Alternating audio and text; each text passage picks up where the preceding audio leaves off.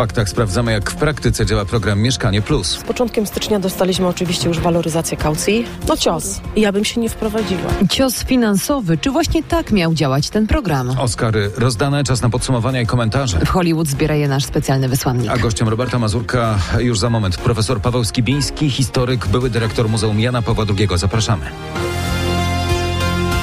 Miało być tanio? Jest drogo. W dodatku lokatorzy wciąż nie mają potwierdzenia, że mieszkania, które wynajmują w przyszłości mogą być ich własnością. W faktach RMFFM bierzemy dzisiaj pod lupę rządowy program Mieszkanie Plus w założeniu skierowany do osób, które mają zbyt małe dochody na zaciągnięcie kredytu mieszkaniowego. W Krakowie takie osiedle powstało, powstało przy ulicy Anny Szwed-Śniadeckiej. Od stycznia z powodu waloryzacji stawek związanych z inflacją czynsze znacznie wzrosły o ponad 250 zł. Rosną też opłaty, w tym eksploatacyjne z 249 do ponad 280. A to sprawia, że sumaryczna opłata za lokum w ramach programu Mieszkanie Plus wynosi nawet 3700 zł za trzypokojowe mieszkanie. Najemnicy mniejszych lokali płacą 2,5 tysiąca złotych miesięcznie. Zupełnie nie tak miał działać ten program. Czujemy się bardzo oszukani. Nie wiemy na czym stoimy. PFR się z nami nie kontaktuje. Cały październik, listopad to było takie wow, jest. Kiedyś będzie nasze. Z początkiem stycznia dostaliśmy oczywiście już waloryzację kaucji. No cios. Ja bym się nie wprowadziła, wiedząc y, jak to wygląda. My przyszliśmy do programu rządowego i w związku z tym myśleliśmy, że jesteśmy w jakikolwiek sposób chronieni. Okazało się, że to jest kompletna nieprawda, że PFR Nieruchomości może proponować jakie chce warunki, a my albo mamy na nie przystać, albo dziękujemy Państwu, możecie Państwo się wyprowadzić. To mieszkańcy krakowskiego osiedla, którzy skorzystali z programu Mieszkanie Plus. Co na to Polski Fundusz Rozwoju, który za rządowy program odpowiada? Słuchajcie dziś faktów RMFFM. To jest właśnie wszystko. Takie komentarze pojawiają się w sieci po sukcesie, po sukcesie filmu Wszystko Wszędzie Naraz. Ta produkcja, przypominamy, zdobyła 7 Oscarów, w tym tego najważniejszego dla najlepszego filmu. W Hollywood komentarze zbiera nasz amerykański korespondent Paweł Żuchowski. Paweł razem z nami w faktach. Przypomnijmy e, niestety nasz film Jerzego Skolimowskiego IO bez statuetki. Dzień dobry. Jerzy Skolimowski zapowiedział, że jeżeli nie wygra, to nie będzie rozmawiał z dziennikarzami, bo powiedział, że nie ma o czym. Przewidywał, że wygra film na zachodzie bez zmian. Tu w Hollywood trwają pooskarowe imprezy. Na jednej z nich spotkałem Alicję Bachledę-Curuś, która mocno kibicowała Jerzemu Skolimowskiemu. Oczywiście, że szkoda, aczkolwiek e, myślę, że e, to olbrzymie wyróżnienie, żeby być e, w tym gronie i wiedzieliśmy troszkę, że, że film niemiecki jest wyjątkowy w tym roku. Natomiast co się odwlecze, to nie uciecze. Jerzy Skolimowski powiedział mi, kiedy wyjeżdżał, że no nikt nie jest w stanie wygrać z tą machiną Netflixa. Ona była napędzana promocyjnie, biznesowo, że niestety polski film nie miał szans w tym uderzeniu. Ta szkoda, wielka szkoda. Ale myślę, że, że pan Jerzy kieruje się drogą artystyczną i priorytetami artystycznymi, więc, więc myślę, że, że wierzy, że to nie, nie ostatni moment. Ale trzeba podkreślić, że sama nominacja to już duże wydarzenie. Z Hollywood Paweł Żuchowski. Przeżyjmy to jeszcze raz. Najważniejsze momenty Oscarowej gali znajdziecie na rmf24.pl. Czas na rozmowę w faktach RMFFM. Robert Mazurek, jego gość. Dzień dobry. Dzień dobry Państwu. Profesor Paweł Skibiński, historyk, były dyrektor Muzeum Jana Pawła II jest z nami. Dzień dobry Panie Profesorze. E, witam serdecznie Panie redaktorze. Przywołuję tę Pańską byłą funkcję, bo o Janie Pawle II będziemy rozmawiali. Czy polski papież wiedział o przypadkach molestowania? Wiedział wtedy, kiedy był arcybiskupem krakowskim i czy krył tych, którzy się tych przypadków dopuszczali? Nie, e, no powiedzmy tak, stan naszej wiedzy jest taki, że niewątpliwie docierały do niego takie informacje i on na nie reagował. Jak?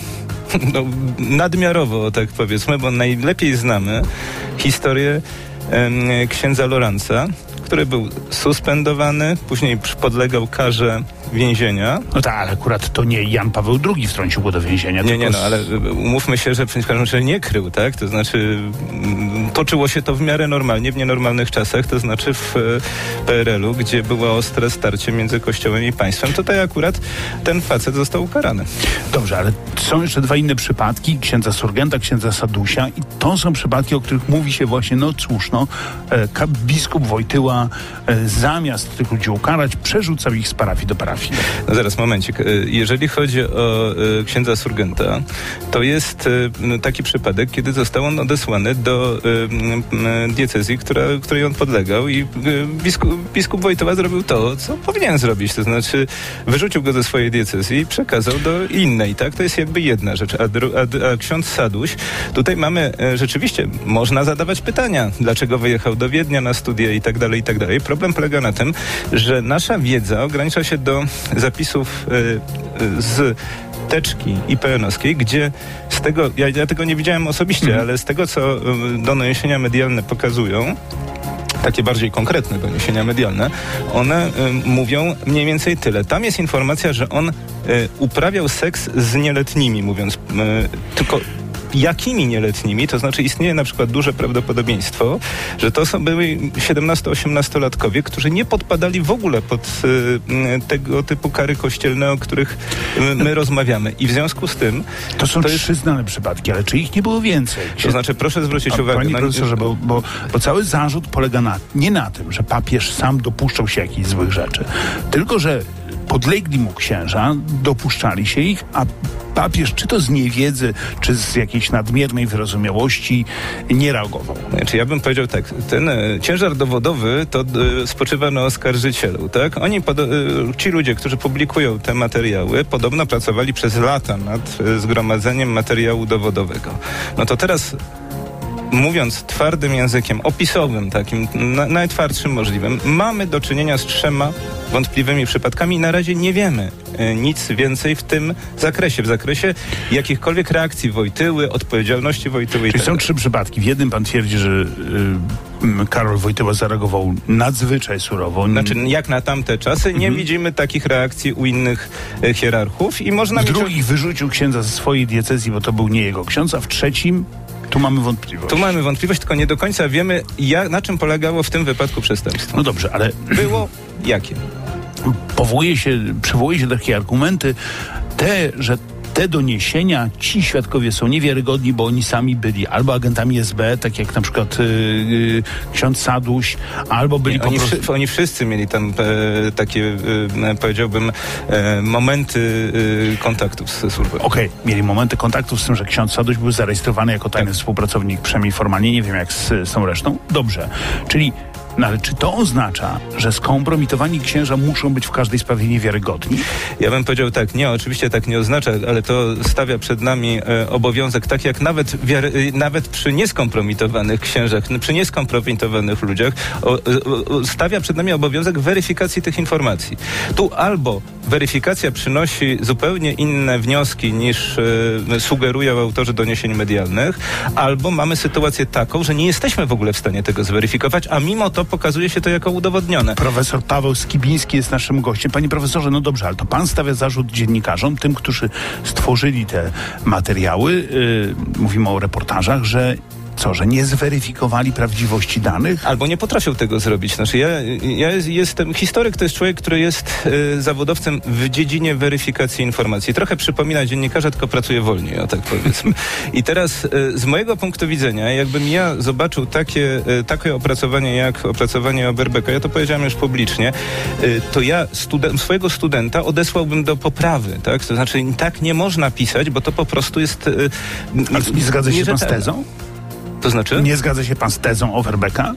Znaczy ja się nie zgadzam przede wszystkim z tym rzemiosłem. To nie jest żadne rzemiosło badawcze, tak? To jest coś, e, co jest pewną konfabulacją, pewnym wolnym strumieniem świadomości. Można tak opowiadać przeszłość, tylko nie e, róbmy z tego poważnego argumentu w debacie Znaczy publicznej. rozumiem, że tak może robić Sapkowski, a tak nie powinien robić historyk. No tak mniej więcej to bym tak. No dobrze, ale panie profesorze, to Kościół, ale czasami broni się Kościoła, broni się y, biskupa Wojtyły, a takim argumentem, ach, wtedy to była w ogóle inna wrażliwość i inne podejście do pedofilii. No ale co to właściwie ma znaczyć? No, pedofilia to jest pedofilia, dziecko skrzywdzone. Znaczy, je- znowu, z, proszę zwrócić uwagę, że można na to spojrzeć z różnych stron. No, Oczywiście powie pan, że to profesor to z różnych stron będzie patrzył, no ale, y, ale spróbujmy. W y, społeczeństwie y, polskim to my mamy y, wypadki 20 lat po wojnie, y, traumę przekazywaną i w związku z tym obniżoną wrażliwość. Tak to bym powiedział. Natomiast w, w kulturze powszechnej w tym samym czasie mamy y, na fali y, powiedzmy tak zwanej rewolucji seksualnej mamy propagowanie różnych y, zachowań seksualnych między innymi pedofilia jest zdaniem wielu y, y, na, autorytetów tamtego czasu, między innymi Kinseya, tak? Jest, jest do, no, Kinsey to twórca, taki, taki, taki główny badacz rzeczywiście zachowań seksualnych dzieci. Wtedy. Jest, pedofilia jest nie, tylko dopuszczalny, może być nawet pozytywnym elementem rozwojowym. No jeżeli taka jest świadomość czołówki naukowej mhm. tamtego czasu, to jak... jak no, Kinsey mamy... pisał, że stosunki seksualne korzystnie przyczyniają się do rozwoju socjoseksualnego dziecka. To rzeczywiście brzmi dzisiaj szokująco. No, pamiętajmy o tym, że to przenikało też do sfery polityki, to znaczy w 2013 roku Partia Zielonych robiła sobie taki rachunek sumienia z własną przeszłością i jeszcze y, prze, przez całe lata 80. oni propagowali pedofilię jako dozwolone zachowanie, znaczy żądanie legalizacji zachowań pedofilskich w prawie. Dobrze, to o tym jeszcze porozmawiamy. Ostatnie pytanie w tej części rozmowy to pytanie o to, czy powinna powstać jakaś szczególna, specjalna komisja historyczna, która zbadałaby tego rodzaju zarzuty postawione e, Karolowi Wojtyle no i czy w związku z tym należałoby otworzyć kościelne archiwa?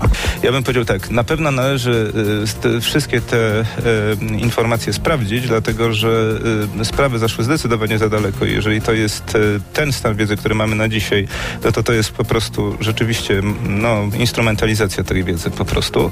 Natomiast y, jeśli, jeżeli chodzi o stanowisko kościelne, no ja uważam, że pamiętajmy, że archiwa kościelne to są archiwa prywatne. To tak jakbym ja moje rodzinne archiwa wywalą na, na stół, ale w tej sprawie no już wydaje mi się, że to jest oczywiste, że trzeba zajrzeć do tych archiwów, tylko powinniśmy to uzgodnić z właścicielami tych archiwów. No dobrze, uzgodnić. Czyli Kościół powinien otworzyć swoje archiwa. Kto powinien to badać? No, ja bym powiedział tak, że powinni to badać ludzie, którzy przynajmniej y, stwarzają pozory odpowiedzialności za słowo. Pozory przynajmniej.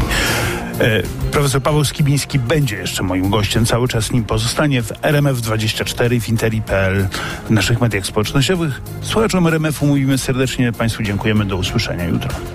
Historyk weryfikuje informacje jak dziennikarz, tylko pracuje wolniej. Tak mówił przed chwilą profesor Paweł Skibiński, właśnie historyk, były dyrektor Muzeum Jana Pawła II. On jest dziś gościem porannej rozmowy w RMF FM. Na ciąg dalszy zapraszamy do sieci, a z faktami wracamy o 8.30. Radio, muzyka, fakty. RMF FM.